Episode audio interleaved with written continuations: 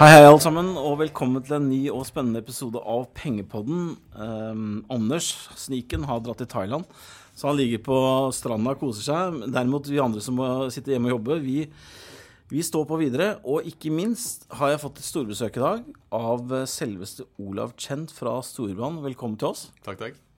Du er jo en, en ringrev i media og, har jo, og kommer nett, nettopp fra Finans-Norges seminar, var det du sa? Det stemmer.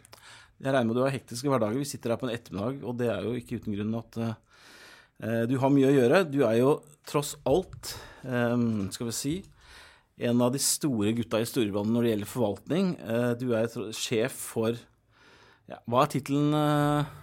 Jeg kaller jo meg seniorporteføljevalter, men jeg er leder for en avdeling som heter allokering og globale renter. Ja. Det jeg vet, er at du har et stort ansvar for mange av våre pensjonspenger. Og tenker kanskje at du innledningsvis skulle fortelle litt om hvordan dere har satt sammen og din hverdag? Ja, eh, spesielt i allokeringsgruppen så har vi faktisk et eh, stort antall fond og eh, porteføljer. Eh, nærmer seg nesten 40 faktisk mandater og fond. Og vi har faktisk et volum på nesten 90 milliarder kroner, både i Norge og Sverige. Så mye av det markedssynet som jeg ofte går rundt og presenterer, og som jeg skal eh, antageligvis si noe om i dag, blir faktisk eh, utført i investeringsbeslutninger i de porteføljene. Så man kan i stor grad flytte ja, jeg vil si milliarder basert på det markedssynet som vi har. da. Og de fleste mandatene våre er du kan godt tenke det litt som eh, oljefondet, en sånn 60-40-miks med tanke på aksjer og obligasjoner. Eh, men at vi har mye større frihetsgrader å variere aksjeandelen eh, på. Men også mm. obligasjonsandelen og regioner. Men fordi aksjer svinger mye mer enn obligasjoner og renter, så er det aksjeandelen og aksjerisken som blir dominerende. Så mye av min jobb er faktisk å jeg si, på mellomlang eh, sikt taktisk allokere og time aksjeandelen. Mm i de porteføljene, som har, kan ha veldig mye å si. Og eh, hvis jeg gjør eh, min jobb eh, kjempebra, da, så skal jeg alltid kjøpe på bunn og alltid selge på topp. ikke sant? Og over tid så har jeg ikke truffet sånn perfekt, men vi har tjent, eller skapt meravkastning for alle de pensjonskundene vi har i Norge og, og, og Sverige. Mm. Eh, helt klart. Eh, det har vi. Vi har jo hatt, Det er ikke uten grunn det heller. vi har jo hatt flere av dere fra Storebrand på besøk her. Blant annet Hans Trane Nilsen har vært der. Og vi skal også snart forhåpentligvis få besøk av uh, forvalteren av Storebrand Vekst, Fredrik Thorsen, er det ikke det? Thoresen, eller? Thoresen. Thoresen, ja. Eh, dere har en veldig flink gjeng eh, som sitter her, så jeg er ikke overrasket over at dere klarer å få til noe mer enn det børsen gjør. Og det har ikke bare bare det. Siste året har jo indeksen vært voldsomt sterk. Absolutt. Eh, og eh, det kommer vi kanskje til å litt senere, men det har jo skjedd ganske mye eh, siste månedene, da. Mm. Jeg vil si at mange investorer har hatt en fin og nesten i anførselstegn enkel reise gjennom fjoråret med en, hva skal vi si, et oppadstigende marked uten noe særlig korreksjoner eller uro. Mm. Jeg tror nok eh, tiden fremover vil by på enda større utfordringer og gjør jobben vår enda vanskeligere eh, også for å skape mer avkastning eh, til kundene. Det tror jeg du får rett i, Olav. Og ikke minst har det vært liksom, man har på en måte blitt drevet, Mye av oppgangen har vært drevet av de store. Ja, liksom I Norge har det kanskje vært eh, ja, Statoil og Telenor og DNB, Storbanen også selvfølgelig, vært uh, store bidragsytere til den avkastningen. Så jeg, Vi har jo bl.a. hatt uh, Gambak her, liksom, som, som, misset ut. Har jo vært i media flere ganger, som valgte å ikke ha med Telenor i fjor. Og fikk mindre avkastning. Så i fjor var det nok litt, uh, litt enkelt. Men vi tenkte å hive oss ut i det, um, Olaf. Vi har, ganske, vi har, mye morsomme spørsmål til deg. Og uh, hovedtemaet for dagen er uh, tenkte å snakke om selvfølgelig om det som kanskje får deg til å sove litt dårlig om natta. Mm. Handelskrigen. Som uh, jeg også syns er litt Ja, jeg har noen spørsmål til deg rundt det. Selvfølgelig da skråstrek politisk uro. Uh, så har du hatt noen synspunkter på renter, som jeg har sett i media også. og så skal vi selvfølgelig snakke om markedsutsikter og kanskje de, de sektorene som du ser for deg kan være spennende fremover. Mm. Avslutningsvis har, fått, har, jeg tatt med to spørsmål som vi har fått på Twitter.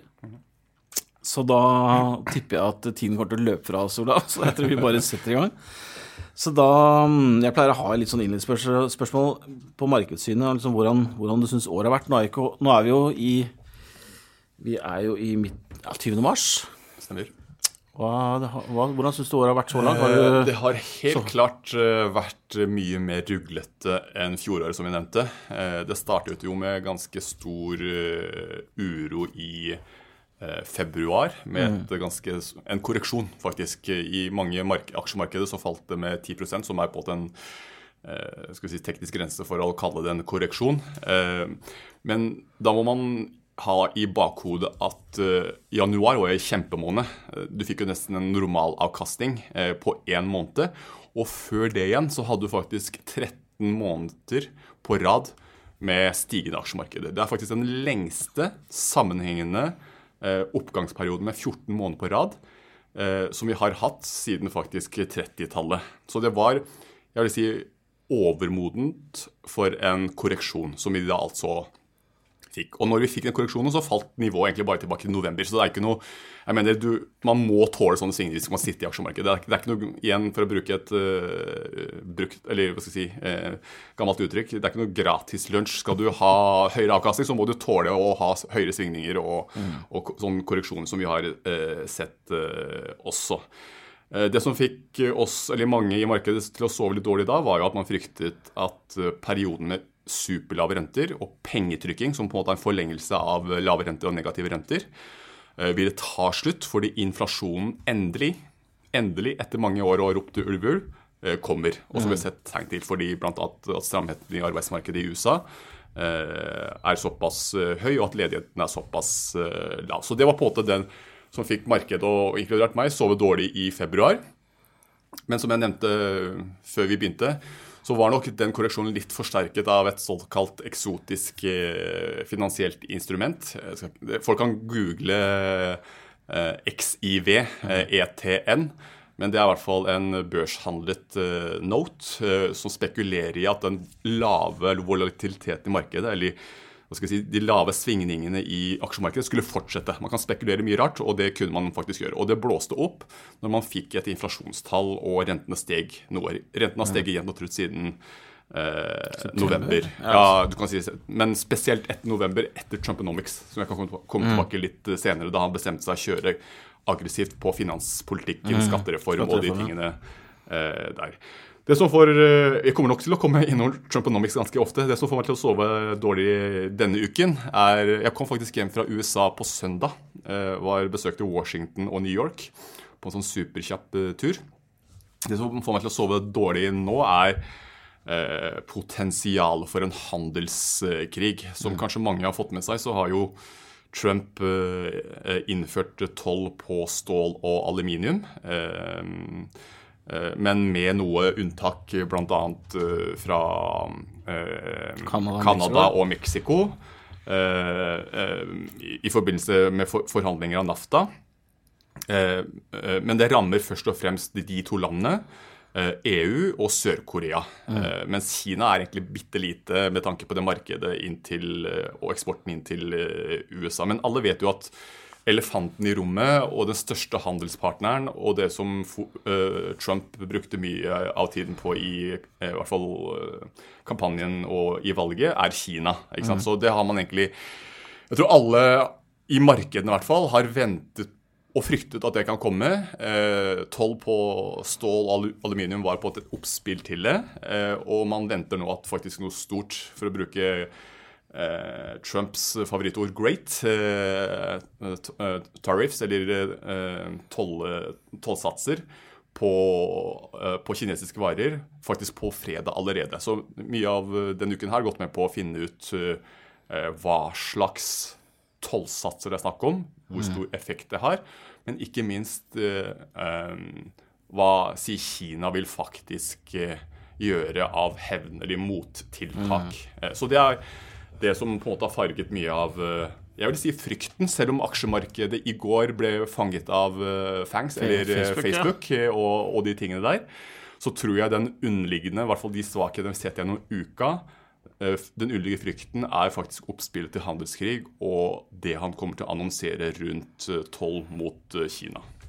Bra, Ola. Eh, nå har du svart på mange av spørsmålene underveis, men vi skal, vi skal, jeg skal prøve å, å rute dette inn.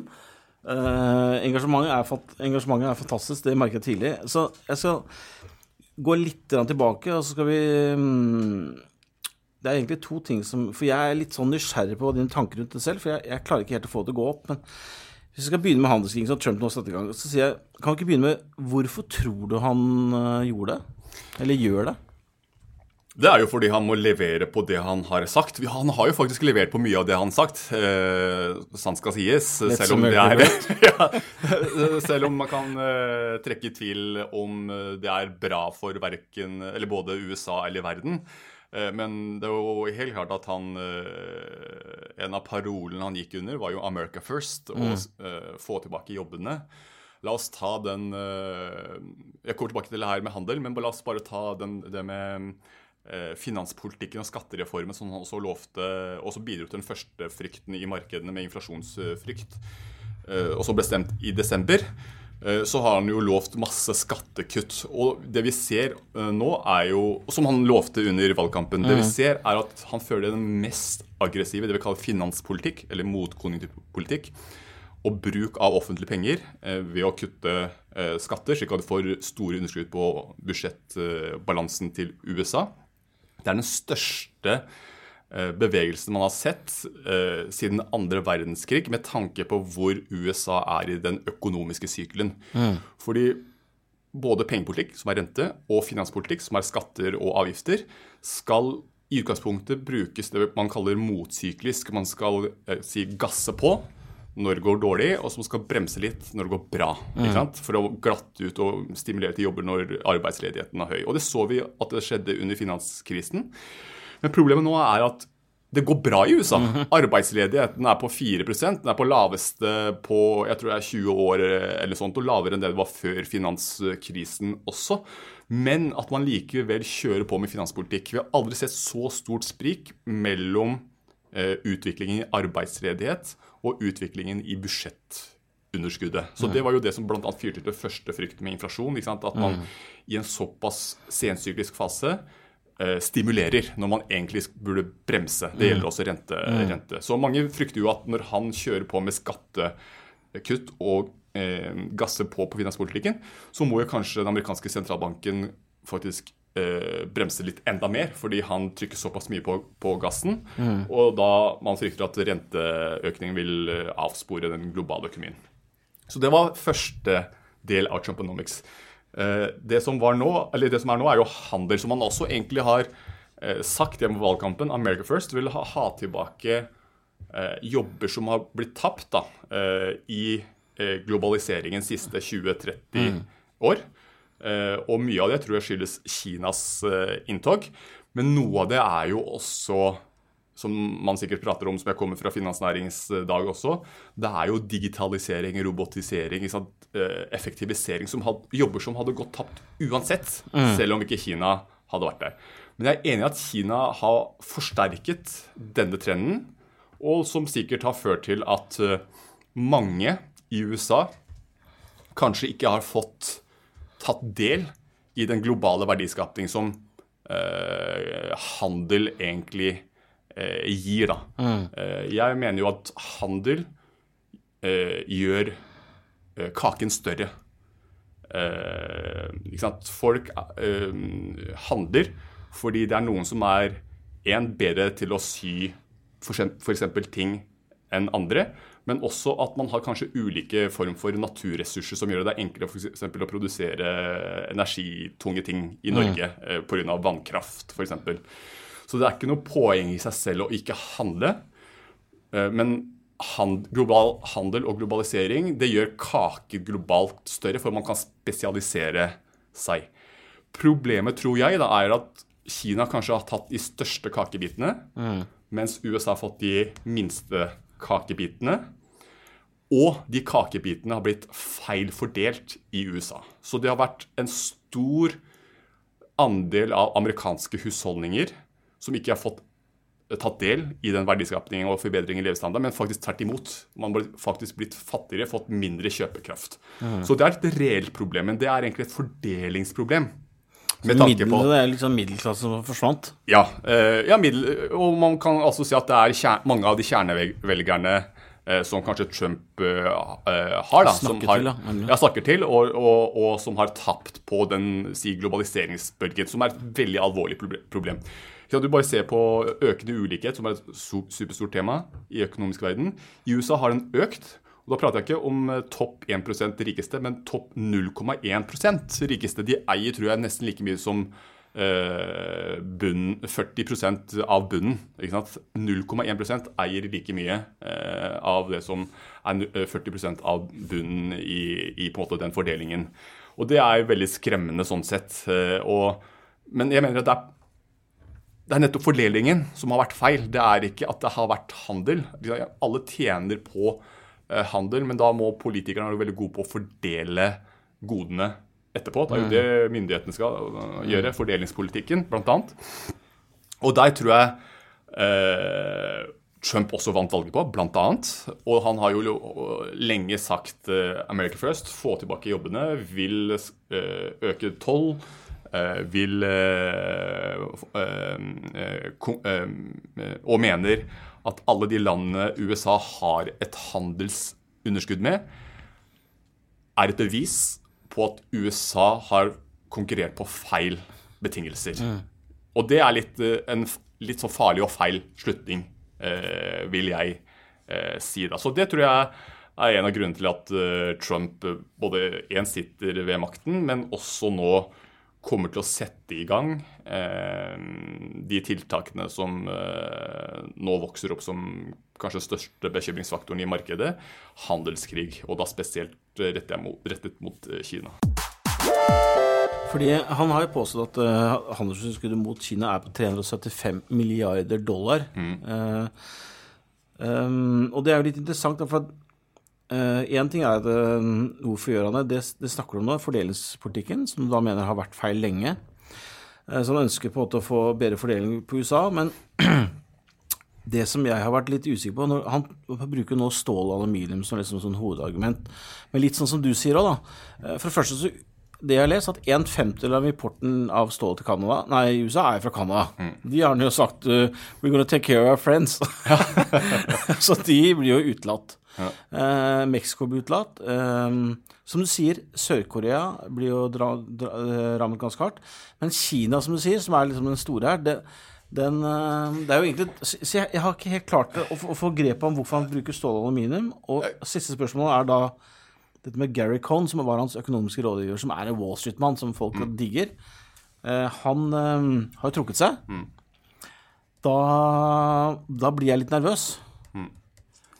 Ja, nei, veldig gode, at dette, at dette bare skal veldig gode spørsmål. Jeg vet ikke hvorfor han begynte med stål og aluminium, men jeg tror i hvert fall stålindustrien har en veldig sym sterk symbolverdi i USA, med tanke på de tapte jobbene og at den eh, ligger nede med brukket rygg. Mm. Du så jo bare symbolbruken når han lanserte det. Han hadde arbeiderne fra stålindustrien rundt seg. ikke sant? Så jeg tror det, er, det var eh, symbolsk. Men jeg tror også den hang sammen med NAFTA-forhandlingene. fordi mm. USA vil jo Eh, vi har WTO, og så har du ulike eh, region, handelsregioner, sånn som EU. Men WTO ligger som helt i bånn, og så har du EU og NAFTA osv. Mm. Eh, men han vil rive egentlig alle handelsavtaler opp, inkludert NAFTA, men også WTO, da han mener at mye av de er på feil premisser eller ugunstige betingelser mm. for USA. Så jeg tror eh, symbolsk og at han vil bruke noe inn i forhandlingen mot NAFTA. Det er derfor de har blitt unntatt. fordi eh, han tenker vel at han har gitt noe, da må de gi noe også i NAFTA-forhandlingene. Mm. Og det som er problemet også eh, med, med, Trump, er at han blander ofte kortene. Du kan jo si, se andre steder jeg, det her, jeg vet ikke om det, det, den storyen her er verifisert eh, eller ikke, men det var i hvert fall en annen eh, forvalter som leste, mener jeg at han sa, at han også ville bruke på en måte eh, hva skal vi si, brekkstang med folk som bidrar inn til Nato, da, i forhold til hvis de gjør det, at det vil gjøre at de får en bedre handelsavtale. Så man, man blander litt uh, kortene her, selv om det selvfølgelig er en sammenheng mellom økonomi og politikk og handel. Mm. Det, er ikke noe tvil om det, men man, man, man blander uh, ulike avtaler og gjør ting mye mer, uh, mindre systematisk da, enn uh, f.eks. det handelsavtalene uh, er. Så jeg tror NAFTA-avtalen også er en eh, viktig del som, som de vil eh, forhandle på, mm. med tanke på at han begynte på stål og aluminium. da. Ja, for jeg ser at uh, jeg, altså, jeg kommenterte litt selv. og det er liksom jeg ser på 1950-tallet, det er statistikk som er tatt på 1950-tallet så var det liksom 650 000 stålarbeidere i USA. Nå er det 145 og de det tallene jeg leste, var at det står for 0,1% av BNP. Så det er ganske Det er ikke, det er ikke stort. Og Nei. det er kanskje som du sier, at eh, symboleffekten er, er, er litt av Ja, ja, ja jeg, jeg, tror symbol jeg, det er ikke noe Jeg tror ikke han gjør ting tilfeldig sånn liksom, Tilbake til at han faktisk hadde stålarbeidet rundt seg når han signerte den avtalen. Jeg tror symbolbruket, for jeg tror alle kjenner til at stål er, er viktig sånn sett. Pluss en siste argument også er at han kunne bruke på en måte en klausul, da, eller et argument. fordi eh, ved å innføre de eh, tollsatsene her, så er det egentlig eh, eh, uh, feil i forhold til WTO-avtalen. Han kan egentlig ikke gjøre det.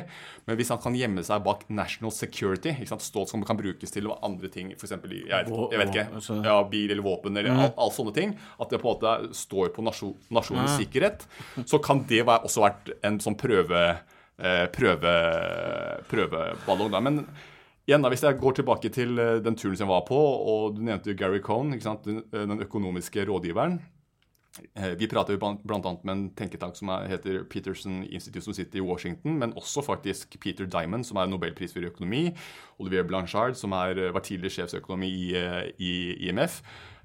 Hovedkonklusjonen fra de var, var vel at Eh, at eh, Trump ikke hører på økonomiske råd, eller fra, fra, fra eh, økonomiske rådgivere heller. Han, han, river ikke bare opp vedtatte sannheter, man river opp sannheter, sannheter. ikke sant? Mm. At, at uh, han har sin egen uh, forklaring på hvordan økonomiske sammenhenger er, som jeg syns er veldig farlig. For han har veldig stor makt Spesielt på utenrikspolitiske og handelsrelaterte spørsmål. Fordi det er ikke innenlandsrelatert. Eh, eh, på innenlandsrelaterte spørsmål så er det mye mer checks and balances i forhold til institusjoner, at ting må gjennom eh, huset og, senat, hus og senatet. Mens på utenrikspolitiske spørsmål og handelsrelaterte spørsmål, nasjonens sikkerhet osv., der har han veldig stor diskresjonær makt. Og han kan bruke sånne ting som at eh, det er pga. nasjonal sikkerhet. Og det gjør meg litt skremt, egentlig. For det, ikke, det finnes ikke noen institusjon som kan kontrollere han på noe vis da, på de tingene som han mm. gjør. Eh, på, på, på, på f.eks. rundt handelspolitikk. Da. Og at han kan blande politikk eh, rundt økonomi og handel mm. eh, også. Mye tydeligere enn det som kanskje er gunstig. Da. Du nevnte, mm, du nevnte dette med Sør-Korea jeg har et spørsmål til dette med For Sør-Korea og EU har jo allerede kommet med mottiltak, tilsvarende beløp. Jeg mener, jeg mener det var 3,8 milliarder euro eller dollar. Jeg husker ikke, det var ganske stort. Men det var masse alt fra bourbon til whisky til eh, peanøtter. Harl Davison var det også. Ja, masse. Eh, og det har ikke vært noen store Store, men Trump var ganske kjapt ute på å si at han kunne drepe bilindustrien. Bla, bla, bla. Men. Sør-Korea som du sier, og Japan mm. har sagt at de vil melde USA inn for WTO. Hva, kan ikke du fortelle litt om det kjapt? Jo, nei, men Det er veldig interessant. men Jeg tror det, det kan komme noe, noe, der. Men interessant ref økonomi og politikk. Eh, jeg tror det faktisk var i går kveld, jeg så på Twitter et eller annet sted, at eh, den sørkoreanske utenriksministeren eh, ga en bredside tror jeg, mot Trump i forhold til at eh, hvorfor gjør du dette her når man er en alliert? Fordi både Japan og Sør-Korea er jo egentlig politisk allierte eh, også. Ikke sant? Så jeg vet ikke om de får noen, eh, får noen uh, leeway eller uh, fritak mm. der. Men Trump har jo sagt sant, at alle kan søke om unntak. Men det er litt sånn, hvis man tar han face value for at han er en businessmann, da, at eh, kan søke om det, men da må, må, må det gis og tas. ikke sant? At de må gi noe et eller annet også. ikke sant? Men derfor han, han river opp gamle konvensjoner, da, eller gamle måter å på en måte eh, Relasjoner mellom politikk og økonomi, og det blir litt eh, hva skal jeg si, litt eh, blanding av, av, kort her. Da. Så jeg tror det vil komme spørsmål uh, og kanskje mottiltak. Men jeg tror det foregår en samtale bak korridorene her også. Men som sagt, første innsats er å melde, inn klagen til WTO. Mm. Har det noe for seg, tror du? Ja, jeg tror det kan ha noe for seg i forhold til til Eh, ref hva folk kan gjemme seg bak eh, nasjonens sikkerhet. For da kan jo alle andre si, si, det tilsvarende, egentlig hvor langt man skal strekke den eh, strikken. Mottiltakene. Ja, mottiltakene. ikke sant? Fordi eh, eh, eh, Men jeg tror jo at Trump i seg selv og alle de utspillene og det man ser her nå, hva han bruker som argument, det kommer til å undergrave hele WTO-systemet. Okay. Kan hende det er jeg skal være åpen for det at Uh, som en i USA sa, jeg husker ikke nøyaktig hvem det var, at uh, kanskje det er på tide også. Mm. Liksom, mm. man, jeg kan ikke nøyaktig hva som er kravene eller uh, hva skal jeg si forholdene eller spillereglene da, under mm. WTO. Og alle vet jo at det har skjedd ganske mye på 20 år. Mm. Ikke minst på teknologi, globalisering, men hva skal jeg si, eh, ulike nivåer på, i verdikjeden hvor den globale produksjonen og handelen og globaliseringen har ført oss eh, til. Altså, hvordan det er moden, det, det vet, jeg, vet, jeg, ikke. Men det vil nok undergrave WTO eh, status quo i forhold til de spillereglene man har der. Eh, det er jeg ganske sikker på. Og det tror jeg ikke Trump uh, legger, uh, bryr seg noe om. det, det, det, tror jeg faktisk ikke. Uh, at han bryr seg noe om, om det. Eh, hvorfor skal WTO diktere Eh, diktere hvordan verdenshandel eh, og de spillereglene der eh, går. Og kan hende at WTO Jeg, jeg er åpen sånn sett. Jeg kan hende at WTO-systemet har vært ugunstig slik USA har utviklet seg, og mm. vært gunstig for Kina. Det er ikke noen mm. tvil om, tror jeg. Tror jeg. Så, mm. er, jeg, jeg, så liksom, jeg, gir ikke bare en bredside mot Trump her, altså, men selv om han har en del eh, ting som er, ikke henger på, på, grep. Men jeg er jo helt enig om at eh, sånn som Kina har jo tjent eh, nesten for godt kanskje på siste 20 års utvikling med de handels, med, under WTO. da, og det er ikke noe tvil om at levestandarden i Kina har gått mye kraftigere opp enn resten av verden. Men de kommer fra et mye lavere nivå. da, bare så det er eh, sagt også. Men det bringer meg egentlig inn til liksom, uh, spenningens kjerne her. Og, og det er jo det som har gjort meg også nervøs her, er jo Kina. Og jeg syns jo Jeg har sett tidligere at Kina er jo ikke et um, Når Trump sier at we're gonna take care of friends, så tenker jeg med en gang at det Kina går ikke under den kategorien. Kina går da ikke under den kategorien. Og, og eh, vi har selv, Norge har jo selv opplevd hvordan det er å bli uvenner med Kina. Mm. Det går ikke over på en dag. Det tok Norge ti år eller noe sånt. Sånn at det, at Men nå tror jeg ikke man skal sette eh, Norges viktighet i verdenssammenheng eh, med USA, da. Det, det, jeg tror nok, jeg, jeg tror nok det har endret eh, det, Jeg tror maktforholdet der er litt annerledes. jeg, tror ikke, jeg tror ikke det er sånn at Kina setter USA i fryseboksen sånn de gjør. Det er, helt, er helt enig med deg. Men jeg tenker litt på Kina er ikke noe, noe, man bare rokker med for lett. Og de har vært ganske, har vært overraskende avvikende, spør meg. Kina har vært veldig sånn Vi prøver å gjøre alt vi kan for å unngå dette her. Og jeg frykter at de skal gå mye hardere ut. Um, det, for at dette skal eskalere, så er det, er, ligger det vel i Kina hender, eller hva, hva, hva tror du? Jo, men uh, som sagt, da.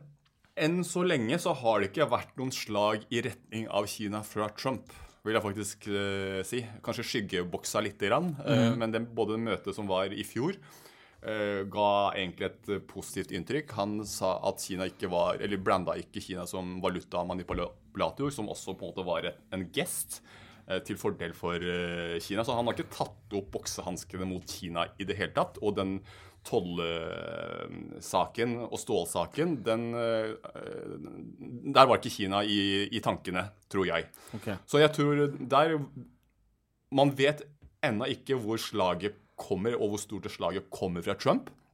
Men det vil komme. Eh, antageligvis på fredag.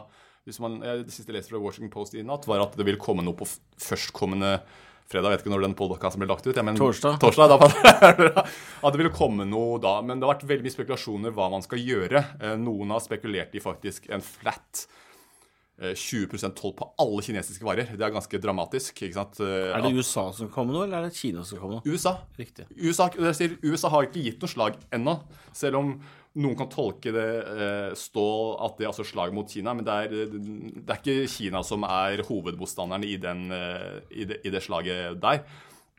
Så jeg sier, det var bare en forsmak på hva som kan komme. Så USA har jo ikke gjort noe der Skjønner. av betydning ennå. Jo, OK, sorry, jeg glemte. De hadde noe eh, De innførte noe toll på, på solceller og vaskemaskiner tidligere, men det var bitte små greier. Det som kommer nå, er mye større. Og det var det han jeg pratet med eh, i Peterson Institute også, Chad eh, et eller annet, at eh, forrige uke så hadde eh, de økonomiske rådgiverne til eh, Trump kommet med et eh, forslag som skulle jeg husker ikke var 30 milliarder eh, eh, stor eh, importsak, men han syntes det var for lite. Han skulle doble det. Så nå er det liksom snakk liksom 60 milliarder, et eller annet eh, effekt. numbers. Ja, eh, effekt. En dobling av det tallet.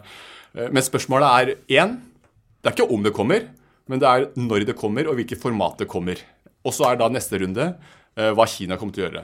Men det som er i fokus nå, er eh, hvor mye og hvilket format det kommer. Eh, Som jeg nevnte, en, en ting er å, eh, enkelt er jo å ta 20% på alle kinesiske varer. ikke sant? Og det vil ha så store konsekvenser. Det ville være heavy. Det vil ramme kinesisk BNP-vekst ifølge GMP Morgans sine beregninger eh, med å barbere BNP-veksten med 0,5 prosentpoeng, som er ganske stor. Vil si du vil gå fra si 6,5% BNP-vekst til 6% Så det vil merkes fra Kinas eh, eh, hold. Men det som kanskje det trekker retning mot, er at det er mer selektivt av varer. Men effekten kan være minst like stor. Så vi, jeg, man vet ikke ennå. Jeg tror det er markedet prøver å finne ut. Og det jeg faktisk bruker mye tiden på, er nettopp å finne ut eh, hvor ligger lista, både forventningene i markedet, men hvor stor effekt vil ha på global økonomisk vekst, og spesielt Kina, men også USA, og hvordan Kina vil reagere. Så der er vi fortsatt litt uh, i det blinde og spekulerer på. Men det her er eh, kanskje fredagens store historie, men i hvert fall de neste ukers store tema i markedene. Og det her kan ta litt tid også, ikke sant? fordi det er ikke sånn at Kina kommer kan hende de har seg veldig bra og kommer med straffetoll med en gang, men det vil nok ta litt tid før både de tollsatsene vil eh, eh, gjennomføres i praksis, men også eh, om Kina vil klage inn til WTO f.eks., men også hva potensielle mottak, mottiltak vil være, om de mottiltakene vil føre til eskalering videre igjen. Det er det folk frykter, at eh, du får en sånn tit for tat, frem og tilbake tennismatch med økte tollbarrierer, som er egentlig en eh, tap-tap-situasjon fra både USAs side, Kinas side og verdens side. Vi har sett det på silisium, for det har jeg fulgt litt med solmarkedet. Sol- ja, silisium, Silisium, og det har jeg hatt ganske lenge. Men før jeg forlater dette, for tiden løp fra oss, Olav. Ola men Når du sier at uh, potensielt ved en 20% toll mot Kina, flat, vil uh, kunne koste mm, BNP-veksten til Kina fra 6,5 til 6 Mm. Kanskje et dumt spørsmål, men vil du da kunne skyve den et annet sted? Eller vil du den, det, sant, Oh, ja, hvis de vil eh, opprettholde 6,5 hvis, hvis Kina har 6,5% og den falt inn eh, til 6 Ja. vil da veksten, vil USA-veksten da kunne liksom potensielt Nei, det er, men det er det, det er det jeg ikke tror. Eller kanskje du kan skyve Å ja, sånn, ja. At du ja, skyver den halvdelen når USA går opp? Men det er det som er greia, ikke sant? med at man syns det er litt farlig at Trump ikke kan økonomiske sam sammenhenger. Men, du, men det, eh, økonomier har jo eh, et tak, eller pot, eh, potensial til å vokse. Det er ikke sånn at alle økonomier kan vokse med 10% uten at det er noen konsekvenser. For det som skjer, er jo at inflasjon kommer og spiser deg i andre siden, og du får egentlig ikke noe for det, da. Ikke sant? Ja, kanskje det stimulerer amerikansk økonomi noe, men det rammer også mange amerikanske husholdninger. Da må man huske at, at ikke sant?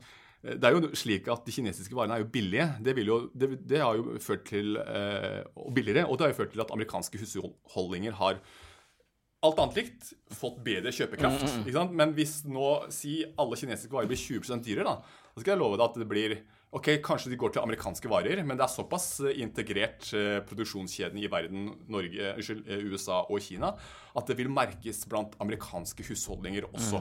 Og når du får en 20% økning, hva skjer da? Jo, du vil eh, faktisk eh, I prisen på en vare, da, si klær eller eh, PC-er, så vil jo det minimere eller gjøre kjøpekraften til amerikanske husholdninger mindre. Mm. Da, da mener det er en tap-tap-situasjon, mm. Uh, egentlig. Selv om kanskje da amerikanske selskaper på marginen vil tjene noe bedre. Men jeg tror Si den uh, rent aritmetiske den halvprosenten du prater om, da, mm. nei, den vil ikke øke med halvprosent i amerikansk BNP. Det vil kanskje øke med 0,1 eller 0,2. Kanskje mindre. Så den globale BNP-en vil falle? Den vil falle. Ja. For skaper, det, det, som skjer, er at du skaper friksjoner i den globale økonomien. Det er mm. det du gjør når du øker barrierer. fordi folk har jo blitt med tidene blitt stadig mer spesialiserte. Det er jo en grunn til at eh, noen sitter her og gjør det og ting. De er jo spesialiserte. Alle skal ikke være gode til å produsere tekstiler eller klær. ikke sant? Alle spesialiserer seg. Mm. Da blir man flinkere, og ting blir mer effektivisert. Men hvis du innfører tollbarrierer, så skaper det friksjon mm. i den globale handel. Og da mener jeg at kaken blir mindre. Velstanden vil falle faktisk på det. Eh, noen vil tape mer på det. Kina kanskje. Fordi de har tjent mest på det. Men eh, nett, nett så er det eh, en tap-tap-funksjon for verden. Veldig bra, Olav. Da tror jeg vi må flytte oss litt over på andre ting også. Vi har ca. kvarter 20 minutter igjen. Jeg tenkte jeg skulle mm, flytte oss over litt på rentesiden. Vi har jo allerede touchet temaet. Men jeg tenkte faktisk å begynne i, i Norge. Ehm, jeg ser jo interessant nok at du var med på en debatt her forrige, forrige hvor du mente at sentralbanksjef Øystein Olsen burde sette opp renten raskere enn det han har kommunisert. Ehm, nå har det vel for så vidt vært kommunisert at det kanskje kommer allerede over sommeren. Mm. Men ehm, kan du ikke fortelle litt om bakgrunnen for at du mener at Norge bør speede opp? Ja, det er jo fordi det går veldig bra i norsk eh, økonomi. Eh, vi hadde jo en oljekrise pga. oljeprisfallet eh, fra når var da, 15 til, til 17, som var farlig. Pluss at Men nå har jo oljeprisen steget tilbake til ganske greie priser. Så oljesektoren, om ikke helt friskmeldt, så har i hvert fall ting stabilisert seg der. Det hadde ikke store konsekvenser for resten av økonomien. Eh, det var ikke noen spredning, som vi kaller det. Eh, så var det i fjor eh, så var det snakk om boligkrakk og prisfall, og det vil føre til lavere boliginvestering, og det fører til høyere arbeidsledighet. Men der ser vi også at ting har stabilisert seg. Og faktisk, i hvert fall ifølge mange meglere, at ting har snudd helt. Så kan man i hvert fall si at ting har stabilisert seg. Og det beste eh, målet er jo eh, arbeidsledigheten, som har falt mye mer eh, enn det man har forventet. Og helt klart vist at norsk økonomi er en god trend. da. Og da er det på sin plass å normalisere den ekstremt, det ekstremt lave rentenivået. Mm. Som er helt absurd, egentlig, hvis man tenker på hvordan det er, øh, og hva man egentlig skal bruke renten til. Det fyrer jo egentlig bare opp til potensielt enda mer gjeldsvekst og enda mer boligprisoppgang fremover. Mm. Så jeg mener det er riktig å heve renten. Med det bakteppet man også ser globalt.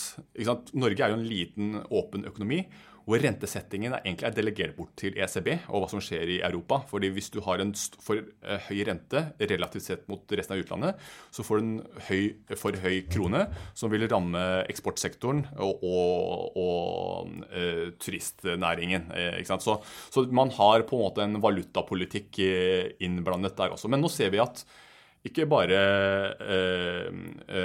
USA har hevet renten egentlig i to år nå men også at eh, UK varsler eh, å ha fremskjøvet. Eh, Sverige varsler også at de skal normalisere.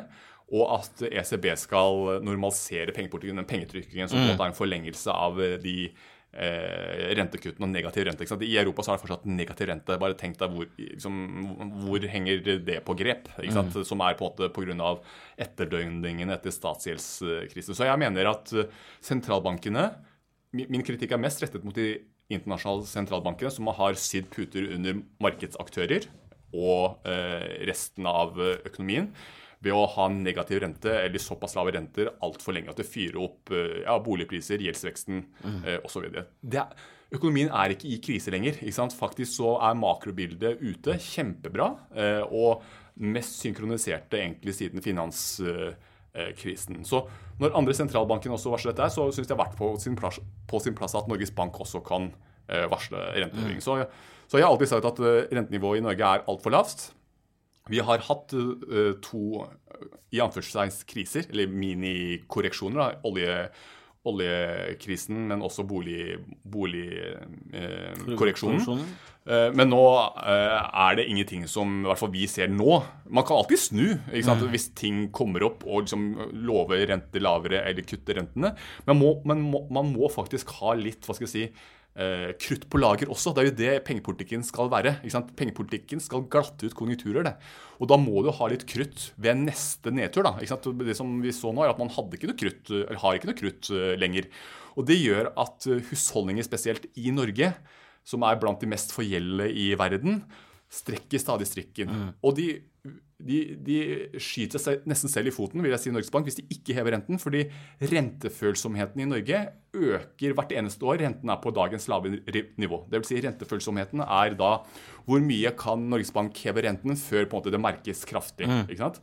Eh, så de, eh, de, begrenser sitt eget fremtidige handlingsrom hvis ikke de normaliserer renten, fordi folk tar opp mer og mer gjeld og mm. blir vant med det.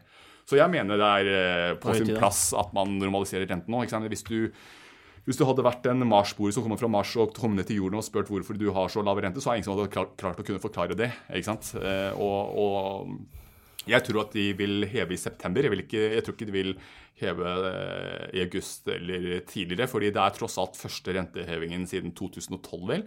Så de vil i hvert fall eh, gå, starte forsiktig, og så vil de eventuelt heller, hvis ting går som planlagt, øke takten på rentehevingene fremover. Men at rentehevingen kommer nå, tror jeg egentlig gans, det skal skje ganske store ting for at det vil endre de utsiktene.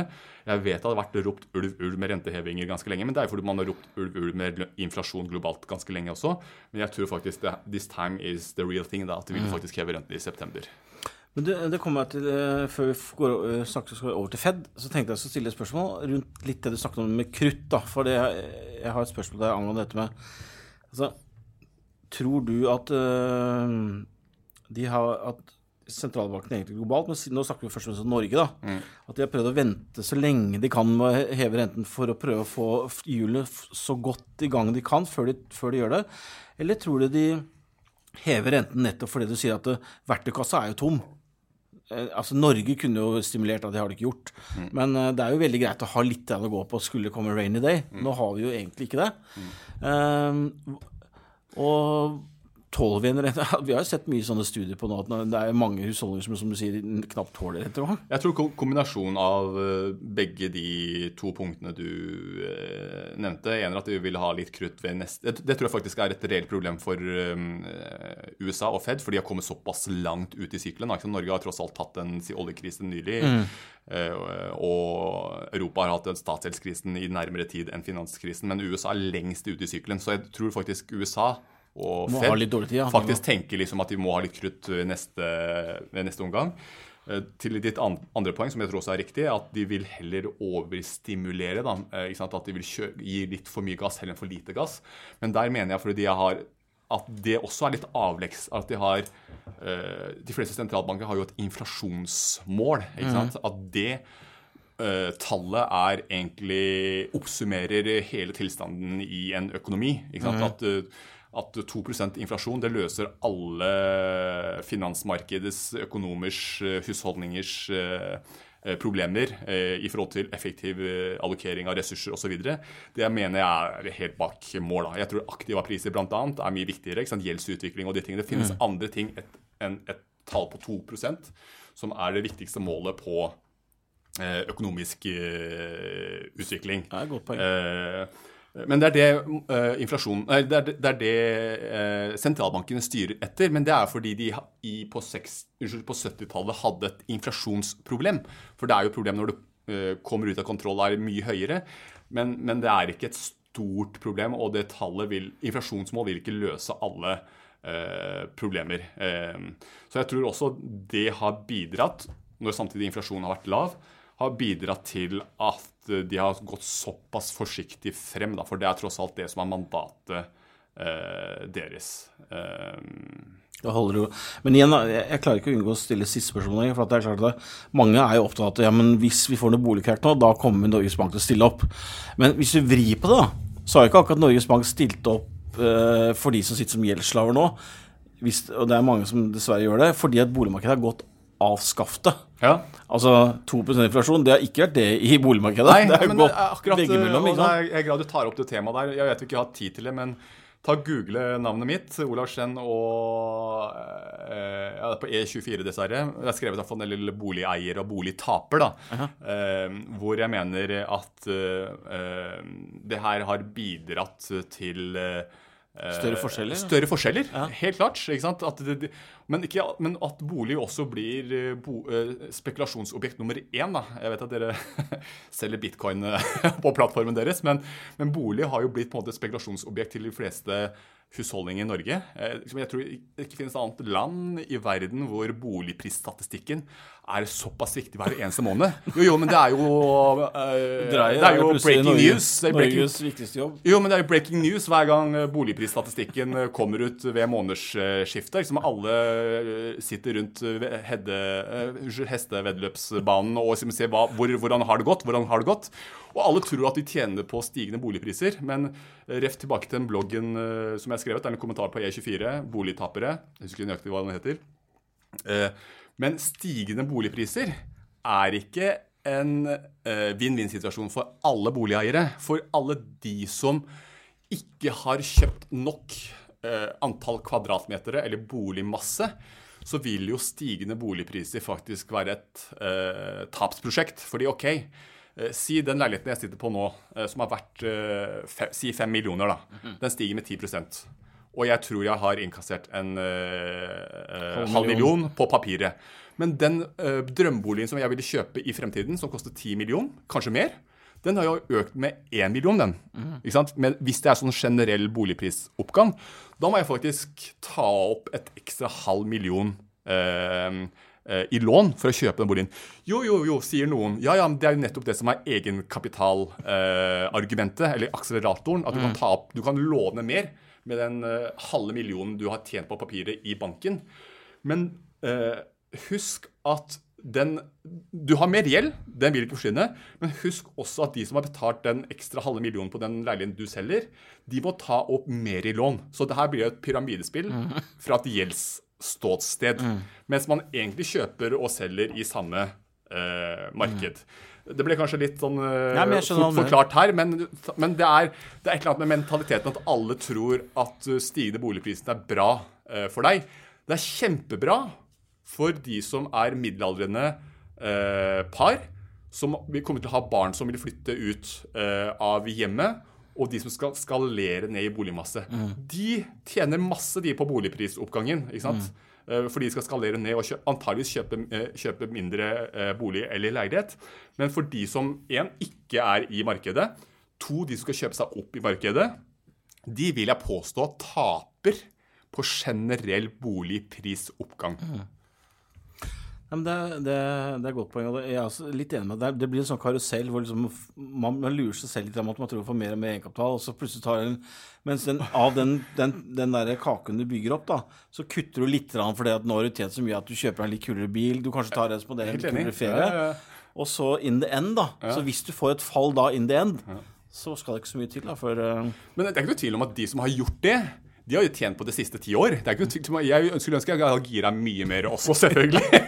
Men det er jo som du sier, og det Norges Bank forhåpentligvis lener seg litt mot også, den finansielle risikoen hvis ting skjer. ikke sant? Fordi ikke sant? Jeg tror noen fikk seg en smekk i, i, i fjor når de faktisk så at boligprisen faktisk kunne falle. ikke sant? At det er kanskje ikke så enkelt eller en gratis lunsj å bare spekulere i, i bolig. Eh, Men når det er sagt, så vil jeg si jeg kommer på finansnæringens dag også.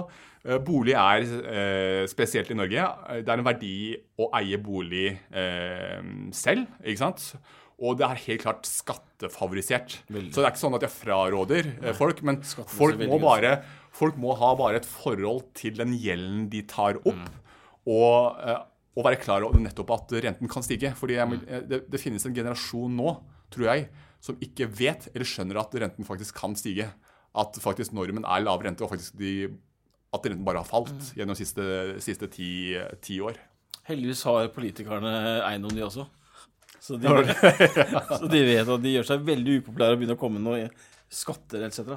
Men du, eh, tiden løper, vi må komme oss videre. Vi skal over til USA. Eh, prøve å være litt korte på det før vi kommer på markedsutsikter. Eh, se om vi klarer å skvise ned litt kjapt.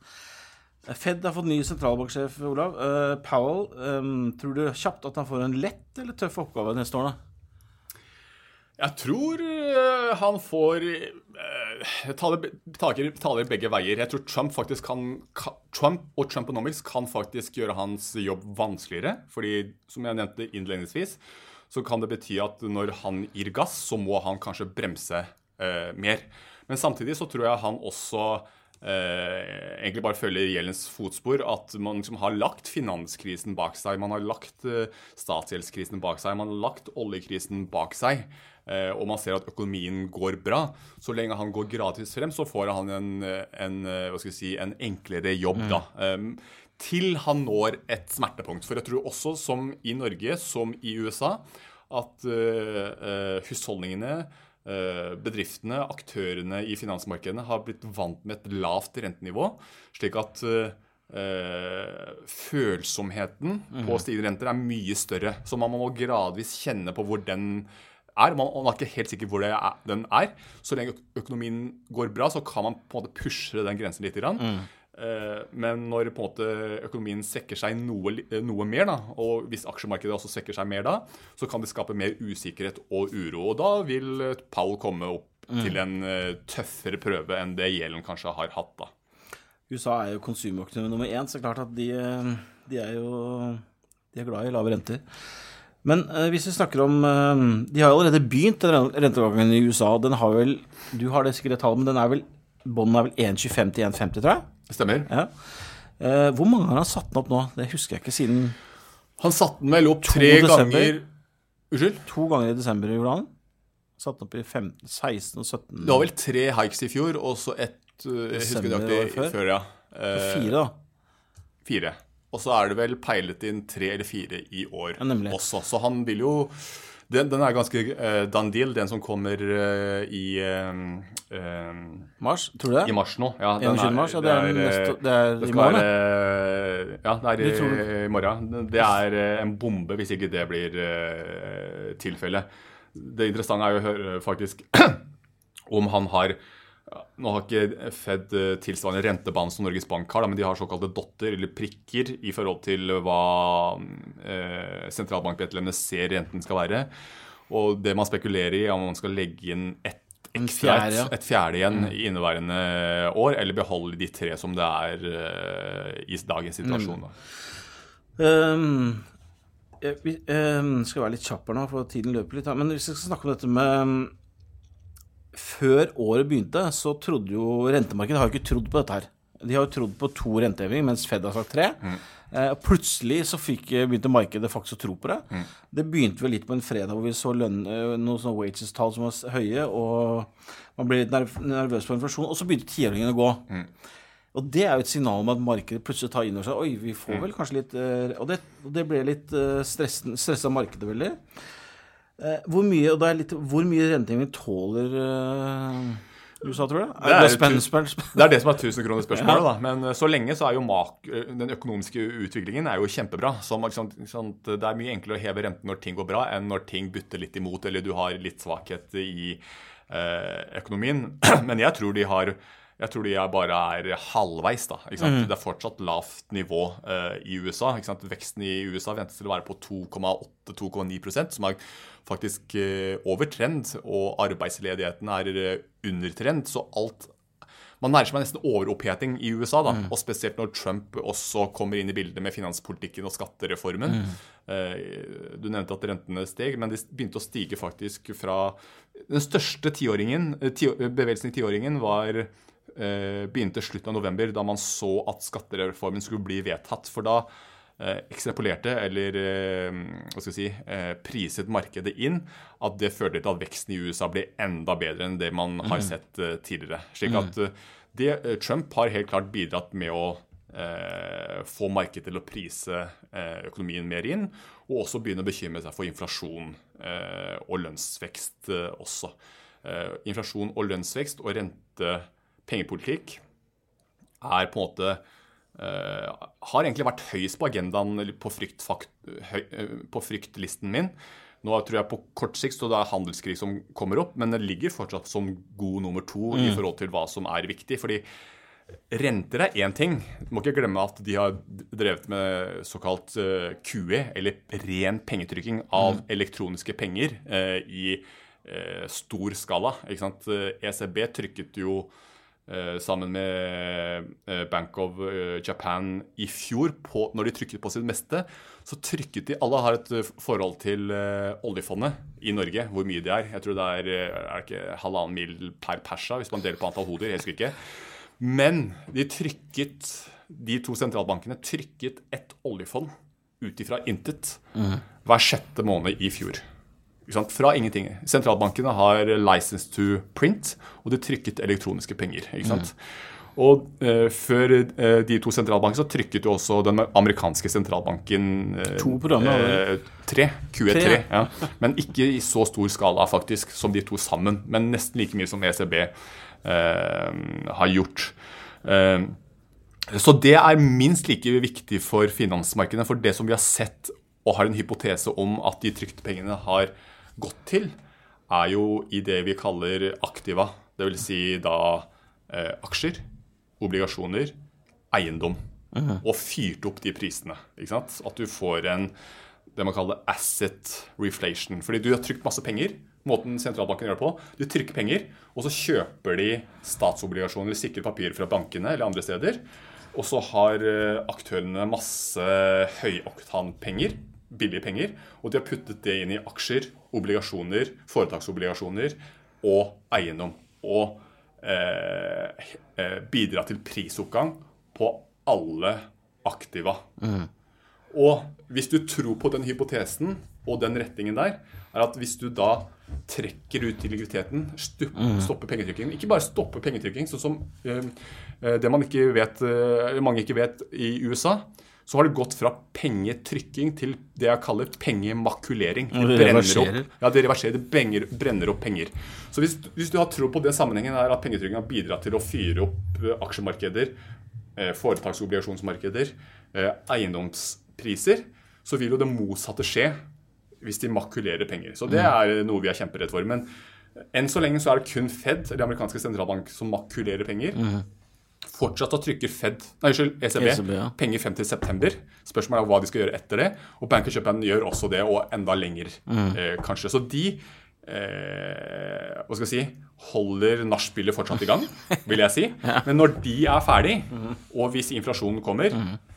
så vil det være mye eh, vanskeligere for det jeg kaller aktive markeder å gå videre. Vi kommer tilbake til det senere. Nå er vi fortsatt overvekt aksjer, men jeg tror i en sånn situasjon så er det eh, må man nok være mye mer edruelig i forhold til eh, å tro på at én, aksjemarkedet kan gå såpass mye.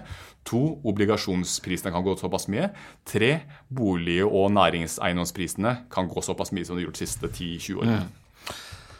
Det er litt sånn som du sier. Eh, amerikanerne er allerede på vei hjem fra nachspielet, og de reverserer. og De har skalert og sånn nesten hjemler litt sånn under teppet. Og økte vel med 10 milliarder dollar i måneden sånn, fram til mai nå. Uh, mens ECB, som du sier, skal, var jo spenning rundt forrige ECB-møte med ordlyden rundt dette avslutningen av programmet.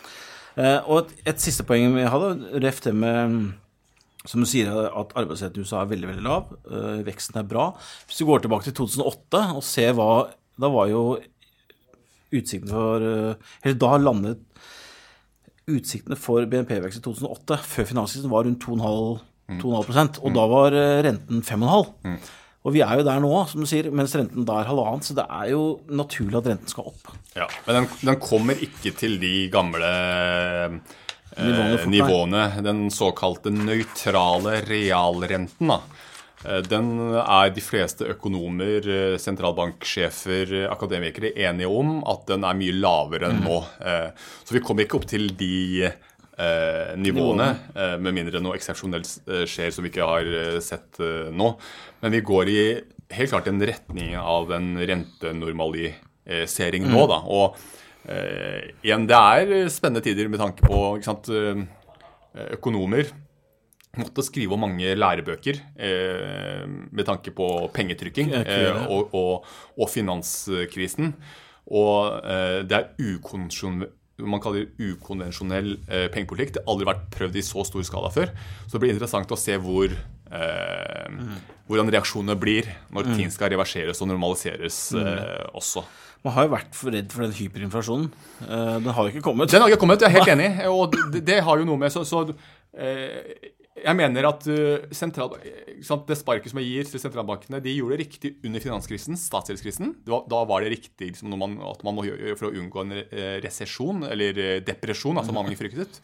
Men eh, vi er ikke i den situasjonen nå i, i verdensøkonomien. Det er ikke noen krise lenger. Selv ledigheten i Spania, i, Ja, i, i Europa. eh, i Europa, er jo eh, falt kraftig. Ledigheten i Tyskland har aldri vært så lav som den er nå. I USA så har det ikke vært på, på, på svært svært lenge, så det er ikke krise lenger. Og da trenger man ikke krisetiltak heller, selv om mange mener at hvis man ikke har det, så stopper økonomien. Men prøv da, i hvert fall. For man, er, er, man må huske at når man, når man gjorde dette her, så var det krisetiltak som skulle være temporært.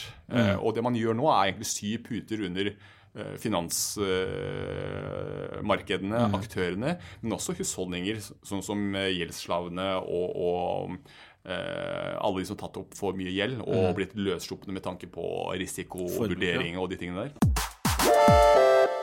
Det har gått en time, Olav. Da er vi på overtid allerede. Vi har ikke kommet til siste punktet. Nei. Vi må, komme, vi må snakke litt kjapt om markedsutsiktene. Ja.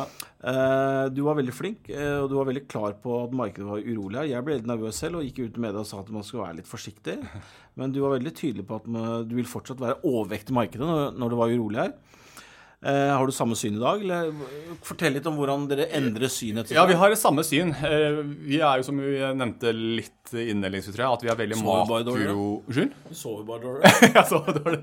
Vi er veldig makro, det jeg kaller momentdrevne. Det vil si, retningen på makrobildet er veldig viktig for hvordan vi eh, investerer eh, med tanke på taktisk allokering, overvektaksjer eller undervekt aksjer. Slik at vekstbildet og vekstutsiktene er superviktige. Og det som gjorde at vi holdt på en overvekt eh, når det virkelig blåste og faktisk kjøpte på korreksjonen. For det, er det det betyr. Når, vi, når man har overvekt aksjer, så skal man kjøpe på korreksjoner ikke sant? Eh, og tror at aksjer skal eh, komme tilbake. At ikke det er starten på den store eh, nedturen. Og Grunnen til det er faktisk Trumponomics. At finanspolitikken i USA gjør at eh, utsiktene eh, til global økonomi, eller spesielt amerikansk økonomi, bedret seg over nyttår eh, på skattereformen. Vi ser ikke noe varselslamper på re- resesjon i USA. Resesjon er jo kjempedårlig for aksjer, for da krymper jo økonomien, og inntjeningen krymper osv. Men tvert imot at det faktisk øker eh, veksttakten, men kanskje man kommer til overopphetingsstatus. Derav at vi er negativt på statsobligasjoner og tror på at rentene skal stige, som vi har hatt veldig rett på siste halvåret. ikke sant? Eh, eh, men det er hovedgrunnen at vi ser en resesjon i USA, tvert imot. Og at verdensøkonomien fortsatt er veldig bra. Pluss at vi heller ikke kjøpte at inflasjonen akkurat i februar skulle akselerere. Så man pratet om inflasjon jeg, jeg jeg har vært der med og ropt ulv, ulv også eh, lenge. Men vi kan ikke plutselig se glasset som halvfullt eh, fra, På ett- en ja. eh, på, på, det, på ett tall. ikke sant? For det er nettopp det du sa også. Det var på ett tall. Man så det i februar. Mens det neste tall som, kom, som kom på det, eh, tilsvarende indikasjon, var at det falt, eh, falt igjen. Så nå, nå er man plutselig redd, ikke så redd for det. Så vi tror på stigende gradvis lønnsveksttakt og inflasjon, men ikke at den akselererer eller at sentralbankene er langt bak eh, politikken sin. At de må akselerere på, på rentehevingene. Så det er det som gjorde at vi fortsatt har konstruktiv, eh, et konstruktivt markedssyn og er overvekt aksjer. Eh, Men når det er sagt Jeg kom sagt hjem eh, over i går fra USA. Eh, Jeg, vi, vi, det her eh, markedssynet vurderer vi jo fortløpende. Vi har eh, investeringsmøter, vi har makromøter hver uke. Eh, Eh, Jeg har nok blitt litt, rett, litt mer redd rundt eh, potensial for handelskrig og den usikker, usikkerheten det vil skape, og at det vil, kan trekke litt i tid. Men også at det vil redusere potensialet for økonomisk vekst globalt på mellomlang eh, sikt fremover. Så eh, jeg har ikke blitt noe mer positiv eh, siden eh, da jeg gikk ut og anbefalte at det her var en korreksjon. Og det, vi kjøpte jo på rett etter korreksjonen og har tjent penger på det. Eh, men jeg tror ikke jeg ville være like tydelig nå og liksom eh, be folk gasse mer på nå med å eh, laste opp på aksjer eh, som jeg gjorde og anbefalte, og gjorde porteføljene rett etter korreksjonen. Nemlig. Jeg hadde egentlig lyst til å spørre deg om hvor langt du tror børsen går òg, men vi må komme oss litt videre. Jeg, vil, jeg har lyst til å snakke litt om farer, og du har kanskje vært innom det allerede. Hva, hva du føler den største fare for at markedet skal plutselig falle mye? Og da, og for at det skal falle mye, er det vel egentlig da indirekte BNP-veksten må stoppe? Ja, det er, ganske god i hvert fall langsiktig sammenheng. Eh, Selv om markedet kanskje kan falle eh, litt i forkant. Men eh, aksjemarkedet, da. Eh, men de er alltid litt sånn eh, hva skal jeg si, litt, Ofte så kan de være litt sånn hodeløs kylling også. De kan også overreagere på ting. Men historisk så har vi sett også at aksjemarkedet faktisk har de gangene du virkelig har hatt en nedtur, så har aksjemarkedet reagert i forkant. Det har vært smartere. Det, det, har vært smartere. Det, det er det ikke noe tvil om. Så de har sett, de har vært uh, mest reaktive av uh, alle. Men jeg mener allikevel at konjunkturen er det aller viktigste. Fordi når, hvis uh, økonomien faller, så vil jo eh, folk eh, stramme inn, bruke mindre, inntjening i selskapene eh, også falle, og osv. Eh, så det er eh, resesjonssannsynlighet, da, spesielt i USA, men globalt, som er i hvert fall avgjørende for oss for å bli virkelig negativ. Mm. og eh, når det er sagt, så har vi egentlig sagt at eh, makrobildet er as good as it gets. Det sa vi egentlig slutten av fjoråret, men så fikk vi Trump. Trumponomics, finanspolitikken. Mm, Vi fikk en ekstra legg. Ja, du fikk Nei, faktisk. eh, It could get better pga. Trumponomics. Uh, uh, Trumponomics. Eh, men, men og så videre så ser vi ikke noe særlig mer oppside. Og eh, USA, det er ti år siden eh, finanskrisen. Jeg skal love deg, konjunkturer vil, for, vil og eh, eksistere fortsatt. Så det vil Komme komme, en resesjon til en eller annen gang. Vi tror ikke det kommer i 2018. Kanskje heller ikke i 19, eller antageligvis heller ikke i 19, for eh, mye av de skattekuttene og effektene fra Trumponomics eh, skjer også i 19. Det kan være andre steder det kan skje, da. Eh, men utover det så er fallhøyden eh, selvfølgelig større. Men markedet kan eh, reagere og eh, korrigere mye, men ikke være i en såkalt bear market, da, tror jeg, før man faktisk innser og man faktisk priser inn en resesjon. Eh, Men det vi også har sagt, er at man kan bare glemme like godt aksjeår som hadde i fjor. Jeg husker ikke noe hva det var. Det er tosifret avkastning på ulike Eller kommer det på hvilket marked man eh, er i. Eh, vi, 70 eller noe ja, vi tror på mer normalavkastning, som vel er 6-7% i aksjemarkedet, eh, eh, fremover. Og det vil bli mye større svingninger, eh, tror jeg, enn det vi har opplevd tidligere. Både med at eh, makro er så bra som det er, momentet vil tape seg, men også sentralbankene eh, vil stramme litt til. Og så har du selvfølgelig, som du alltid kan krydre hverdagen med, er sånn, sånn, sånne ting som handelskrig og, og de tingene her, da. Da må vi snart eh, Nå er det, nå er det snart mørkt her Tor Olav. Eh, jeg lovte å ta med disse to spørsmålene. Finn Robert har spurt på Twitter eh, For det første spennende når jeg annonserte at du skulle komme. Det var fint å høre litt om hans betraktninger rundt hydrogenmarkedet. Eh, ser at det spekuleres i fremtiden for Statoil og Nell i media. Ikke det at jeg helt skjønner det, det kommenterte jeg faktisk internt her i dag. Jeg så at uh, Finansavisen snakket om at Statoil enten ville bli kunde eller kjøper av Nell hydrogen. Jeg vet ikke, de er jo mest sol og vind de foreløpig har begynt å investere. Men uh, har du noe tanke om det til Finn Robert? Nei, Der må jeg faktisk passere. Jeg, som sagt, jeg følger ikke med enkeltselskaper, så der må du få tilbake Hans Strand Nilsen eller Fredrik. så jeg passerer på det spørsmålet der. Ja, jeg, jeg mener jo faktisk at den Jeg så at det var han Målnes tror jeg, i finanskrisen, som hadde på avsluttende siden i dag om dette her. Jeg klarte ikke helt å se linken mellom Statoil og Nell, men eh, ok. André Sæteren spør om eh, for det første om du kan mandarin. Jeg kan ikke mandarin. For de som ikke vet det, så er det jo det offisielle kinesiske språket. Ja. Eh, Det er ikke det Men jeg kan eh, noe som heter eh, Shanghai-dialekt. Foreldrene mine er jo fra, fra Shanghai, så de har jo oppdratt meg med Shanghai-dialekt. Så Prater du Shanghai-dialekt på søndagsmiddag, eller? Med foreldrene mine så gjør jeg det, ja. Kult. Ja. Det er spennende. Så den er, men Og så spør han også om du kan ta en liten gjennomgang av A-aksjer, B-aksjer, H-aksjer. Jeg har ikke hørt om det. Og til andre typer aksjer i Kina.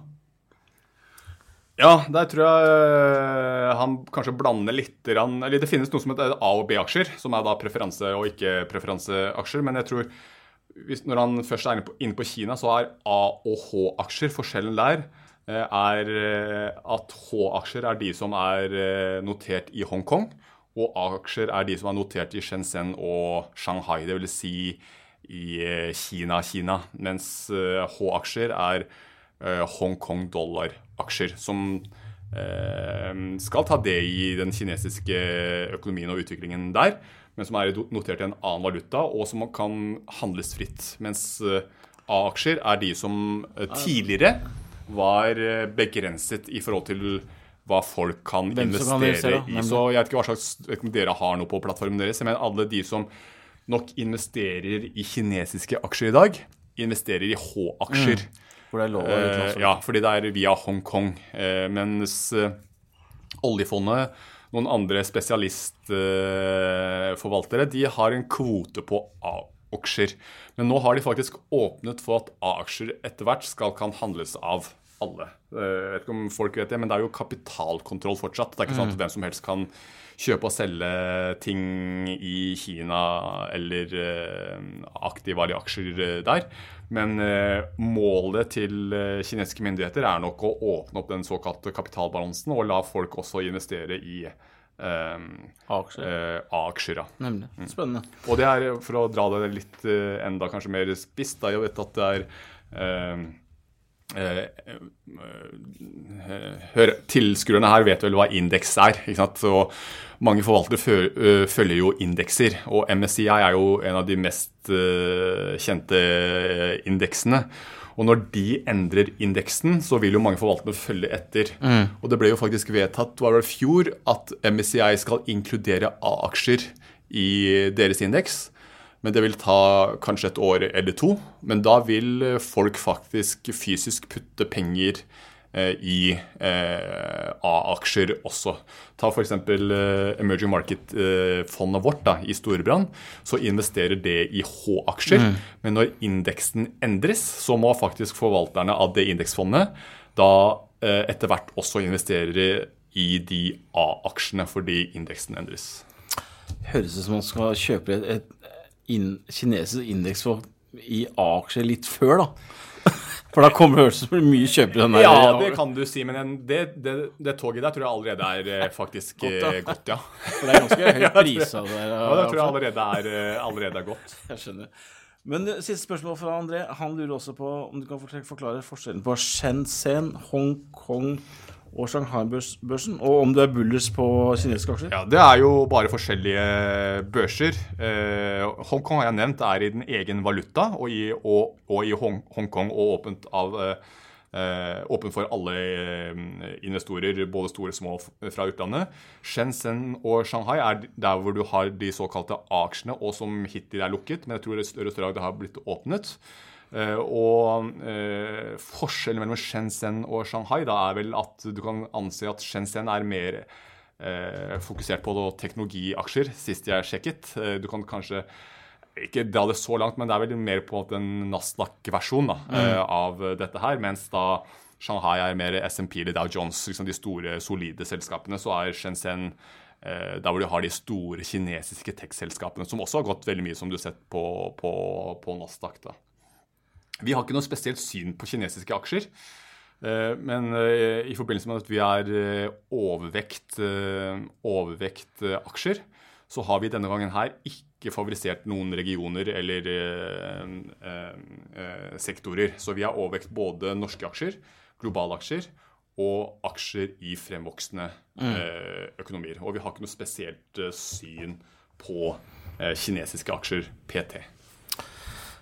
Fantastisk Olav. Nå kommer jeg sikkert til å få litt kjeft, og vi har dratt ut litt tid. 1 time og 13 minutter. Så da, kjære lyttere, dere har vært tålmodige. Får håpe at dere hører på alt, for det, dette var veldig lærerikt. Tusen takk for at du kom til oss, Ola. Jeg håper virkelig at du kan komme tilbake en annen gang. Det var fantastisk. Takk for at jeg fikk komme.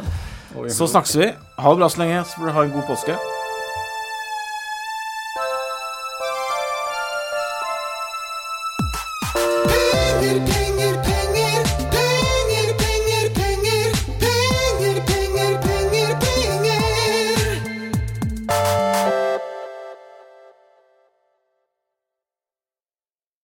Denne podkasten skal anses som markedsføringsmateriell, og innholdet må ikke oppfattes som en investeringsanbefaling.